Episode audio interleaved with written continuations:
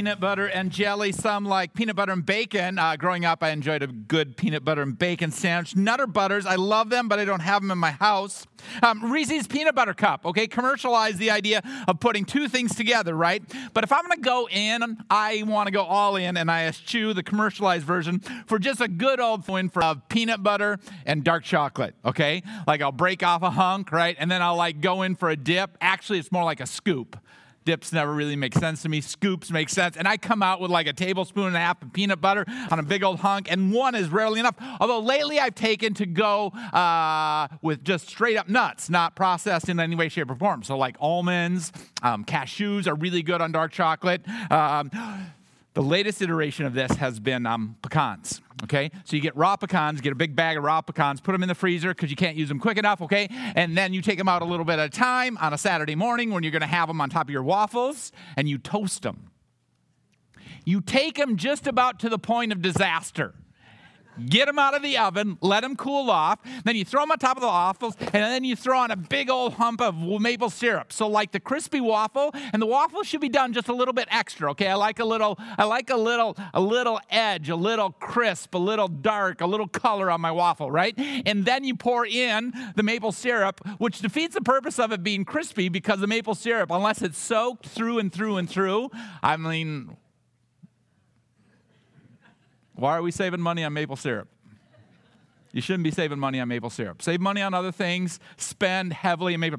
But my favorite little thing, okay, are these little guys uh, from our friends down south, uh, Minneapolis. They're they're biscuits with almond butter. Actually, it's I think a cinnamon biscuit with almond butter. Have you had these? Okay, I love these things so much. I'll even share a few with you. Mainly, I like them because they sustain well life in a pack uh, or in the back of my. That was a good throw. I landed. It's kind of like, what's a golfing shot where it goes high and then drops right in? A what? A lob shot? Okay, sounds great. So there's a couple of those. Cinnamon, almond butter. If you want, I got like thirty of these.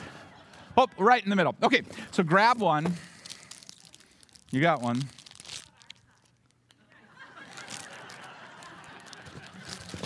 All right, all right.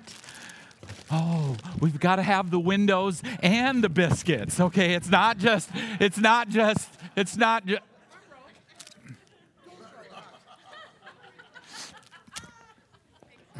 They kind of flutterfly, okay?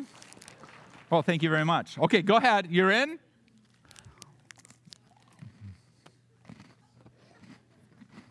That was magic. That was so good. Now, just imagine you're about thirty or forty miles into a ride, and you're like, ah, oh, I'm a little bit hungry, a little peckish. That's even better in that situation. Two things at once, right? Distinct, but absolutely perfect. Oh, coffee doesn't. Okay, right. Remember? Father, Son, Spirit, triangle. They're all God, but all distinct, right? Okay. The Father is not the Son. The Son is not the Spirit. The Spirit is not the Father. Okay. Economic realities, but no turf wars. Okay. Trinity, talked about that last week. This, right elbow, this week. Now, truth be told, the statement of faith at Timberwood Church has a lot of right elbow stuff action in it, okay? And Jesus does get a disproportionate, I think, view um, in our statement of faith, okay? And that's okay.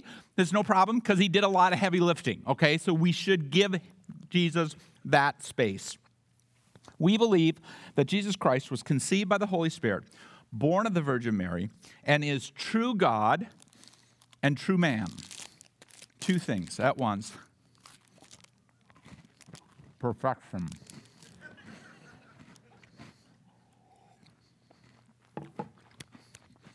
Mmm. Let's savor that. Don't rush through that. Page eight oh seven. Now, the birth of Jesus Christ took place in this way.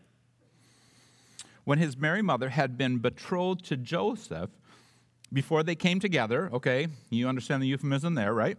She was found to be with child from the Holy Spirit. What? And her husband Joseph, being a just man and unwilling to put her to shame, resolved to divorce her quietly. But an angel shows up, and an angel goes like, no, no, no, no, no, no, no. whoa, slow down, tap the brakes. Do not fear to take Mary as your wife, for what is conceived in her is from the Holy Spirit. What for the second time? She will bear a son, and you shall call his name Jesus, for he will save his people from their sins. And all this took place to fulfill what the Lord had spoken by the prophet. Behold, the virgin shall conceive and bear a son, and they shall call his name Emmanuel. Similar story, different section, page eight fifty-five.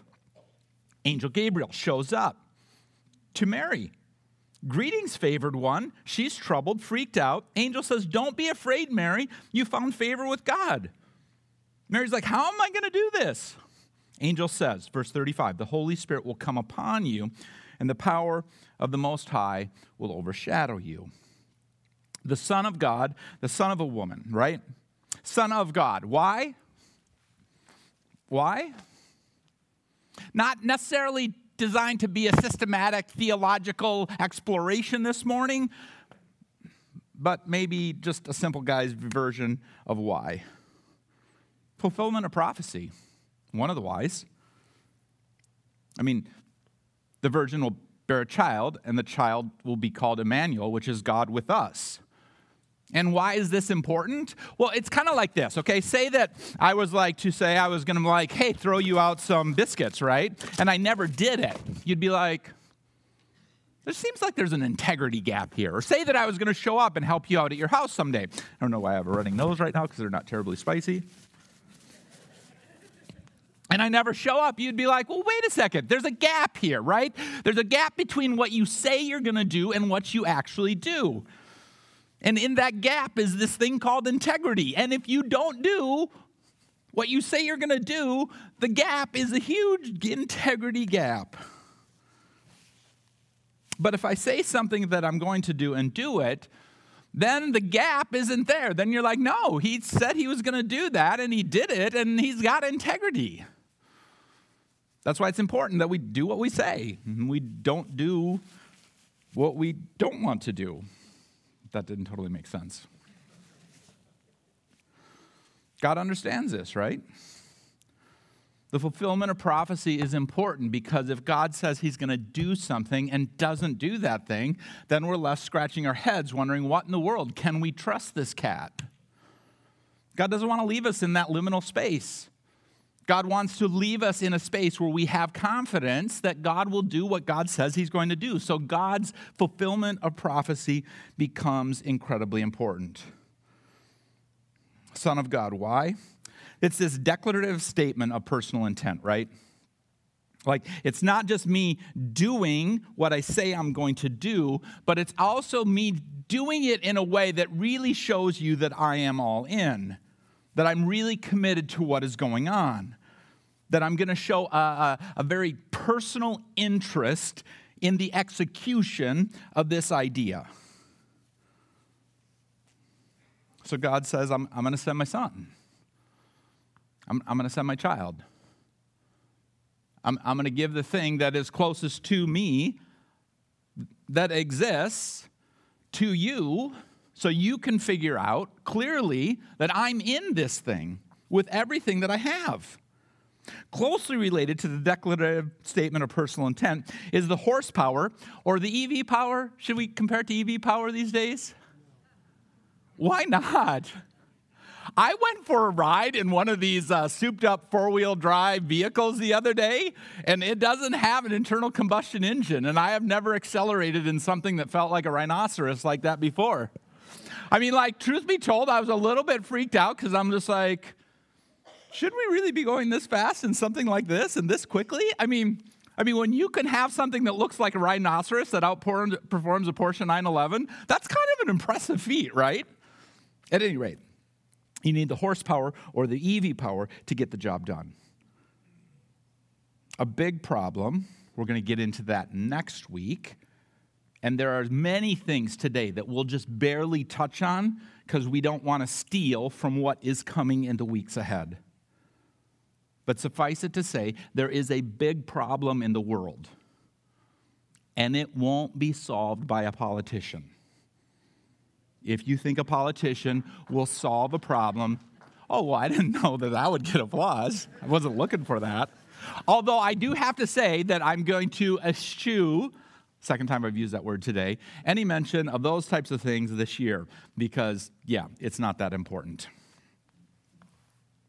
There's a big problem. There's a fatal flaw that each of us and the world in which we live possesses, even though each of us is incredibly valuable in the eyes of God. But a big problem needs a big solution and a big time problem solver. Son of God, but also son, son of a woman. Now, this is intriguing, right? Because the text says, the Holy Spirit will come upon you, the power of the Most High will overshadow you. Therefore, the child to be born will be called holy. God is taking the normal of human reproduction and giving it an entirely different starting point. How? I, don't, I have no idea. Like last week, the phrase that we used, that God has eternally existed, I can say it, but I don't know what it means. The, there's these mysteries, right, that we live with. And some would say, oh, if you can't explain it, okay, if you can't explain it, then I'm not willing to believe it. It's not real. Oh, do I differ with that? Take, for instance, the love that you might or I might have for something. You might look at the love that I have for something, you're like, eh, no, that doesn't really make sense to me. I mean, really, it's two wheels. It's really not that big of a deal. Or even a better one, okay? Even a better one. The love that my spouse has for me. Please, explain that one to me. Please. Please, I would love it. I would love it. I would love it. If you tell me how great and how smart and how wonderful you think you are, please tell me. Some of you would say, no, I agree with you, John. It doesn't make any sense to us either. And yet, I know I'm with a gal that I don't deserve to be with, and yet there's a mystery here, right?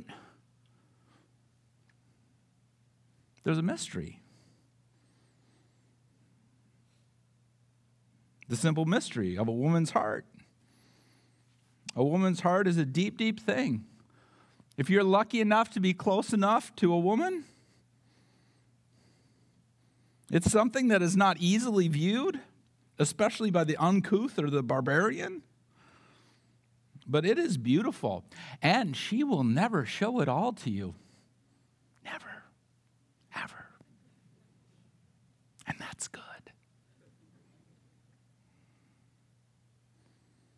But we're not talking about the love of a good woman.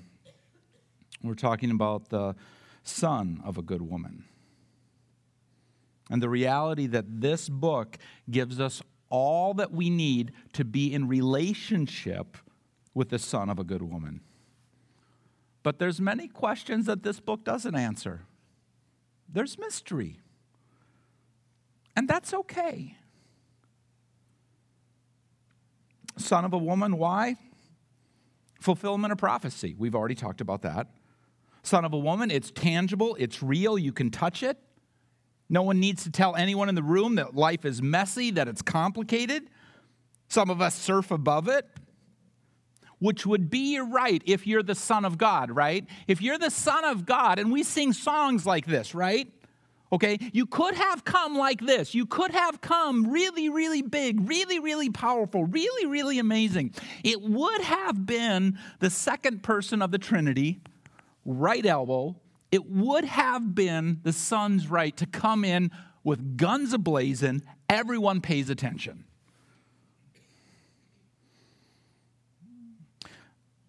But if you're born to a single parent, a poor woman who later got married, please don't miss the weight that that would have held in the first century.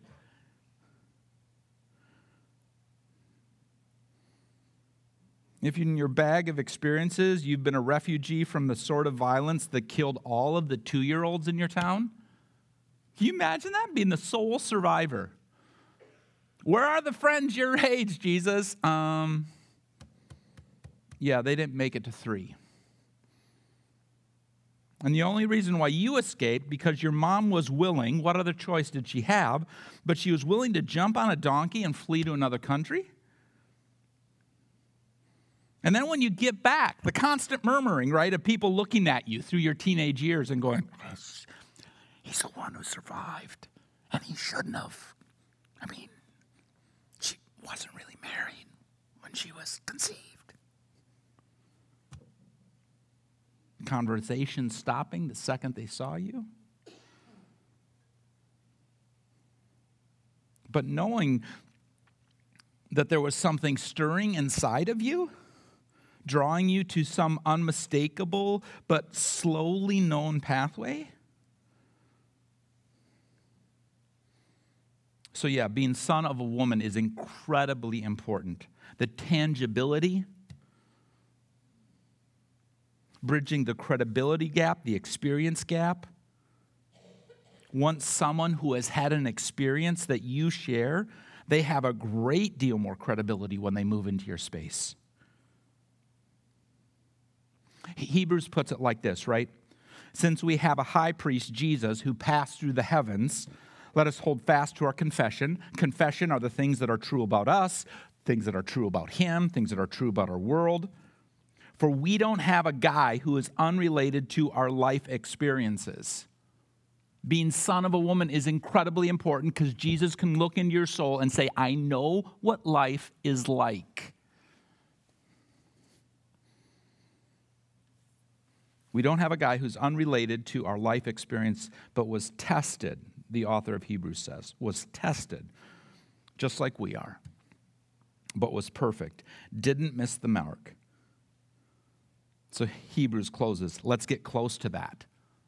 Let, let's get as close as we possibly can to the guy who has experienced life at its most brutal, at its most messy, a guy who has the capacity to look into our souls and say, I understand your deepest longings and your worst fears and all of your inadequacies and all the things that you wish were different and all of the things that you hope for.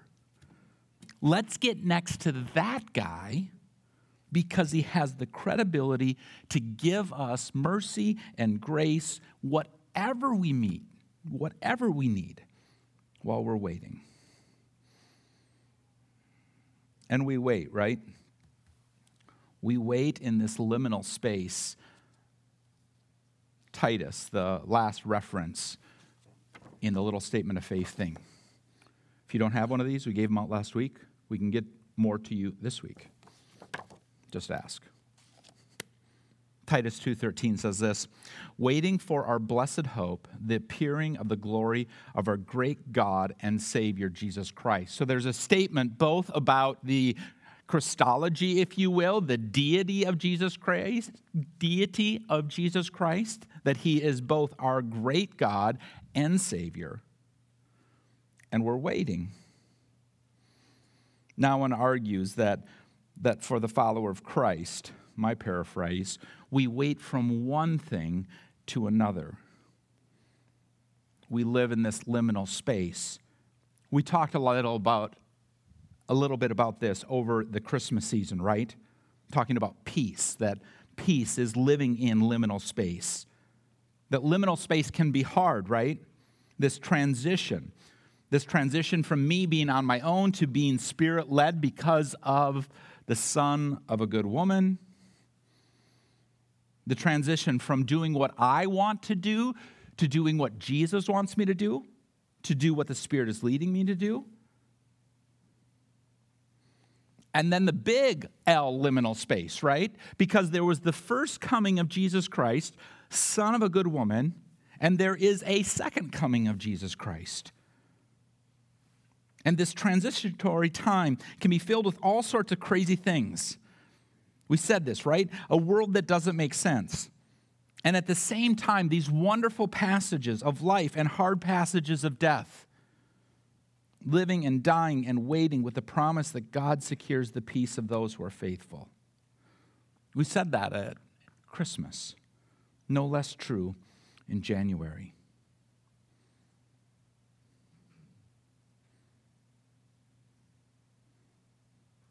Do we desire the activity of the son of a good woman in our lives?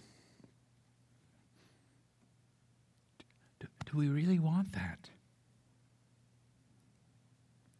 Are, are we willing to ask for more of God's activity, more of Christ, more of Jesus Christ's activity in our lives?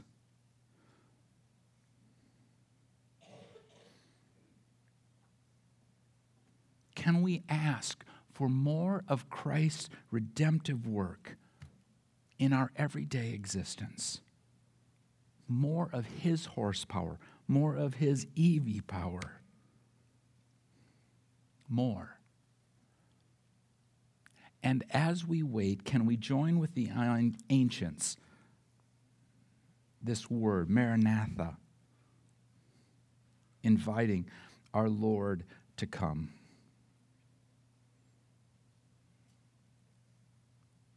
Two things.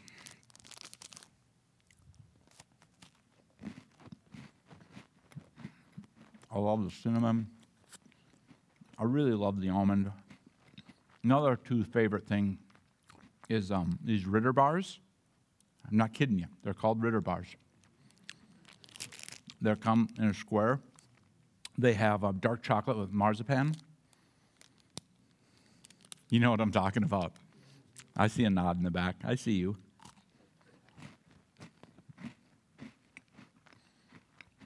Two things, distinct but perfect. I believe. I believe that Jesus Christ was conceived by the Holy Spirit and born of the Virgin Mary, and is true God and true man. Please pray with me.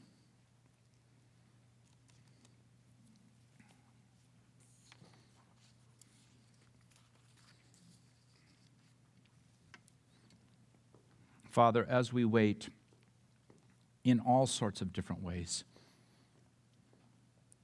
we come and we ask,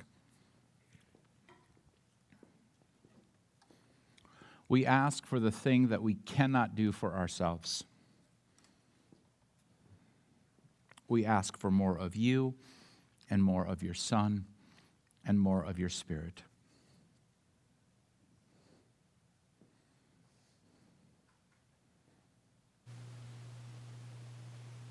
Father, our needs are great. Some of us are in physical pain. Some of us are in emotional pain. Some of us are in spiritual pain. We come and ask that you heal us, that you give us grace and mercy to sustain us, that you allow redemption and restoration to take place, that our souls become more and more dependent on your Son and the work of your Spirit. And for some of us, Father, today is a really good day. The wind is in our sails, and we're so grateful for your activity. For all of us, O great God, we confess our need and our dependence on you and the Son and the Spirit. See us. It's in Jesus' name that we pray. Amen. Please stand as we continue our worship.